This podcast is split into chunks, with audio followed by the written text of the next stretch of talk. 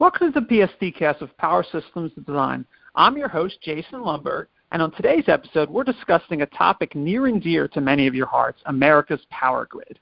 We've heard a lot of talk about the smart grid and the Energy Independence and Security Act of 2007, which launched the incandescent light bulb ban, also laid out the first official definition of the smart grid in the U.S., and the American Recovery and Reinvestment Act, aka the stimulus bill, invested $4.4 billion in grid modernization, but a lot of work remains.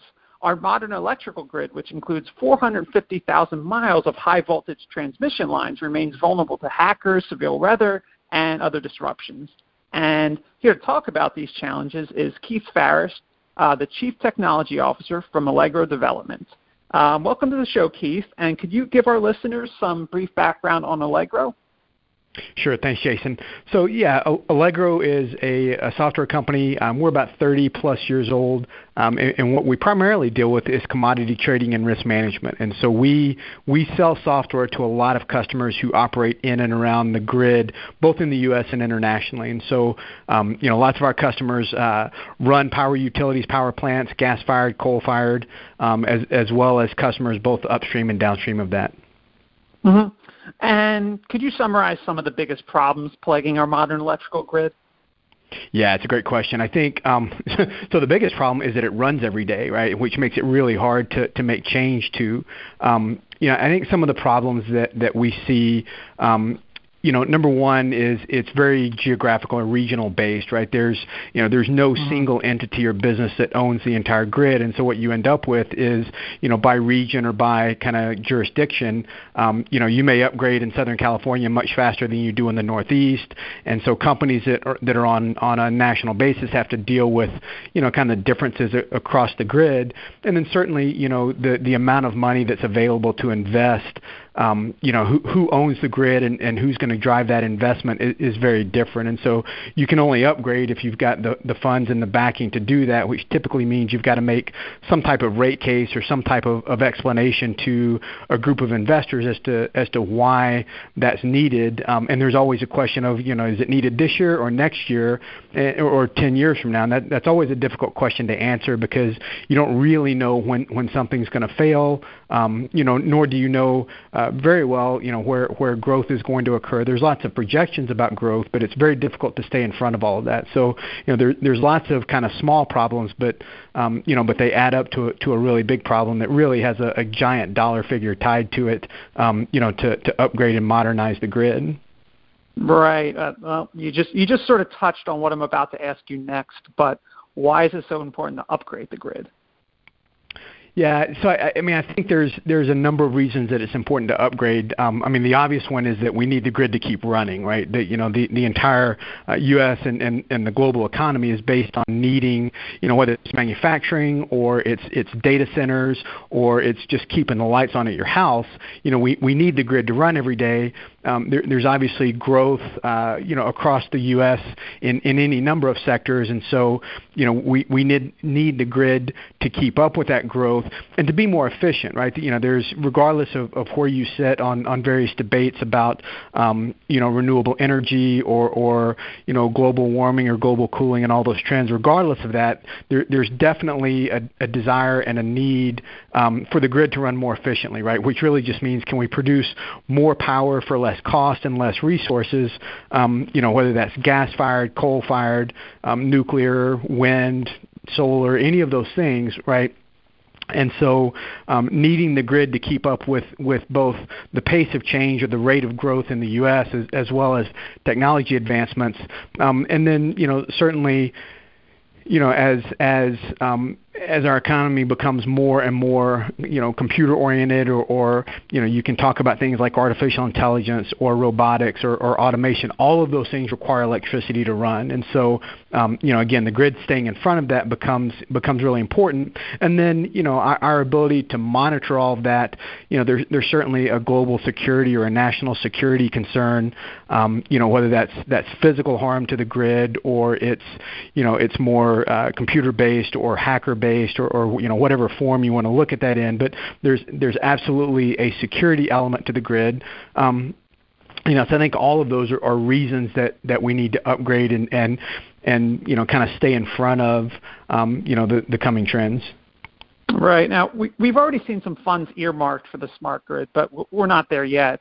And as you touched on, the different political parties have very dissimilar views on the smart grid and renewable energy. But I think they do both want to get there to a well-functioning, efficient smart grid. It's just how to get there that's the question.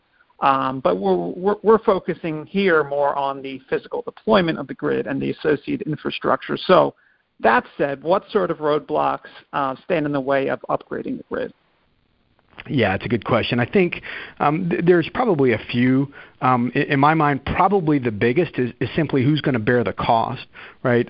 You know, certainly if you're at the front end of an emerging technology curve, like a smart grid or the Internet of Things, being able to adopt some of these newer technologies, the upfront cost is certainly higher in the early days of that, right? And so on the one hand, no one wants to be first and bear all of that cost or all of the inefficiency and all the lessons learned. They'd rather be second or third or 10th, but they all realize that they need the things that come from a smart grid. They need an ability to monitor stations or to monitor lines more proactively, more real time, and get in front of maintenance curves or get in front of growth curves, you know, in an industrial market or where, you know, where people are moving in and out of suburban areas. And so they have a need to do that. And so I think, you know, the single biggest factor in my mind is the cost. And then, you know, once you kind of get through the cost, then it becomes a question of, you know, who's going to test that out and how are you going to go live with some of those first things? Because in many cases, you know, who owns the lines and who owns the physical infrastructure of the grid is different than the people who are transacting power or buying and selling that to commercial and industrial customers or manufacturing entities. And so there has to be some type of adoption or consortium that says, okay, we're all going to agree that the type of telemetry coming off the grid is this, and we can use that in some sort of useful way. And then you get into the security questions of, okay, who owns that data? How do you secure that data? You know, because ultimately, you know, you're doing all of that for the purpose of running the grid more efficiently and with less downtime.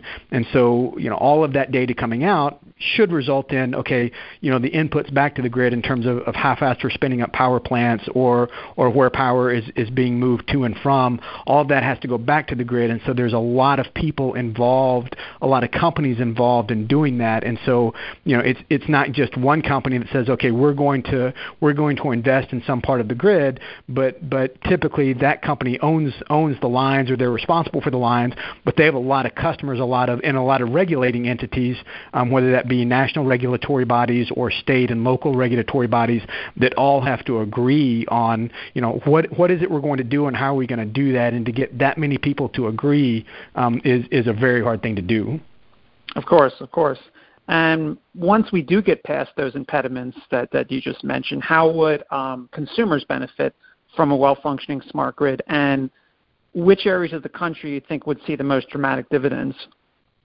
Yeah, it's a good question. I think you split that apart. So, you know, the first part of, you know, who's going to benefit or how does the consumer benefit? You know, the thing that consumers, you know, and being a consumer myself, the thing you'd like to see is lower cost, right? So can I simply pay less for my electricity? And so that's one thing that people would like to see. Now that's, in many cases, that's contrary to the upfront investment that it takes, you know, to upgrade the grid itself. And that, you know, I referred to the rate case earlier. There's kind of this constant tension of, okay, it's going to take billions and billions of dollars to implement some of these things.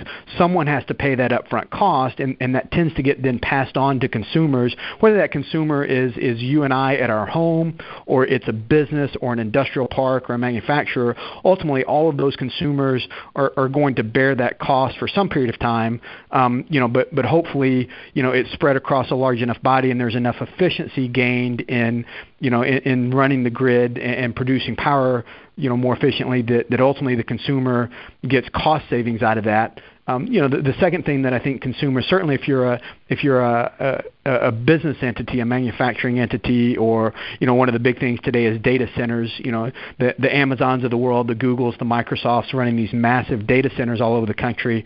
You know, to them, it's very important to get good quality, meaning that there's not going to be downtime, or meaning that you know, the mean time between failures of different units or different parts of the grid is going to go down, because, you know, while they want to pay less for power, it's way more important that they keep their data center or their fulfillment center, if you're in Amazon, that those things have to be running, you know, efficiently all the time. And so hopefully as consumers, you know, eventually you get lower costs, but you also get, you know, better quality as measured by less downtime and less, you know, less unpredictable things.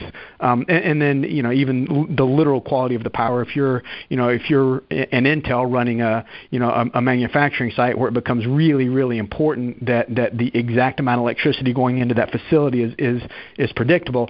All of those things should be benefits of the grid, or of the smart grid. And then, you know, maybe the last part of that is the companies themselves that run the grid. You know, the more they're able to automate or implement some of these smart grid things, and they can get in front of you know, predicting when a line is going to go bad, or predicting when maintenance needs to occur, or when work needs to happen, they can do that on a much more scheduled and planned basis rather than having emergency outages. And whether that results in you know, computers replacing humans or not, it certainly results in a more predictable pattern of work, and people benefit from that by not having to, you know, to react in kind of unnatural ways. So I think all of those are ways that the consumer benefits from the grid. And you know, and then I talked so long I forgot the second part of your question. So remind me the second part of your question again. Oh, I asked which areas of the country would see the most dramatic dividends, at least at first, because I'm assuming that we're going to hopefully see the entire country benefit from a well-functioning smart grid, but absolutely, at least at first. Yeah, I mean, you know, the easy answer is the places that benefit are the places with either the most people or the most manufacturing or the most use of the grid, right? Because, you know, you're, as an investor or someone who's putting money into this, you're going to want to put it in the area that benefits the most people the quickest. And so that's going to be, you know, in the Northeast or on the West Coast, or, you know, in major hubs, a Chicago, or a place where you've got lots and lots of people, as well as you know, lots of manufacturing or business. Now, the other part of that, you know, you might also say, where do you have the biggest problems today, right? So if, you know, if you look around the country and say which regional grids or which regional operators, you know, maybe have not invested the most in the last 5 or 10 years, and maybe therefore they're either the most behind the curve or you know, they've got the most at risk to lose. That might be another area where, you know, where investors say, yep, we want to you know, we want to invest in that part of the country. I think the third thing that might influence that is, you know, you look at growth trends.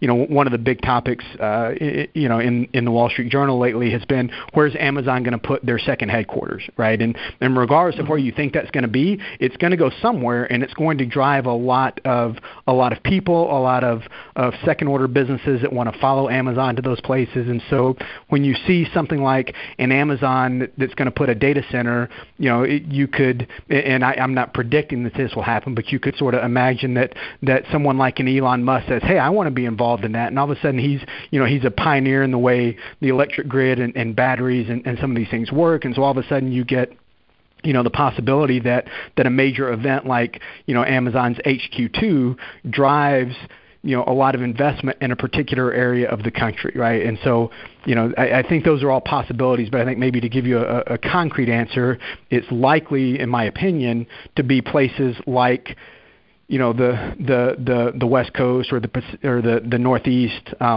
you know, or maybe the Research Triangle, where you've got lots of people and you've got high demand for, you know, for electricity. Mm-hmm. Now you've spoken a lot about funding. And I think that will be an issue at first, as it usually is with renewable energy, like you see with like lighting and advanced technology vehicles and other technology of that sort. And speaking of funding, given the current allotment and any supplemental funding, How long do you think it'll take to fully upgrade the grid, at least to where most of the problems we discussed are no longer an issue? Yeah, wow, that I have no idea, right? I think part of me says it'll never really be finished because, you know, let's say that it takes 10 to 15 years to cycle through most of the U.S.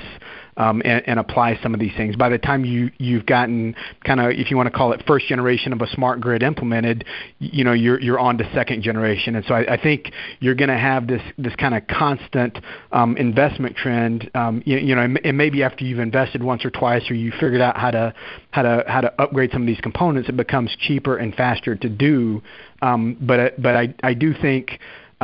Even independent of the cost, you know, which is going to be enormous, like I said, because there are so many state and local and regional entities involved from a government perspective regulating these things. I think it's going to be very, you know, very fast in some areas and very slow in other areas if there's a lot of regulatory oversight involved in those areas. And so, you know, you probably in I don't know, 5 to 10 years, you'll see something greater than 50%, of the upgrades done. But I think that the tail may be very, very long, certainly in either areas that, you know, that have a lot of regulatory concerns, or in areas that don't have a lot of capital investment or a lot of reason, to drive some of those upgrades. Mm-hmm. Well, thanks, Keith, for all the great information. I want to thank you for joining us today. And to our listeners, thanks for tuning in.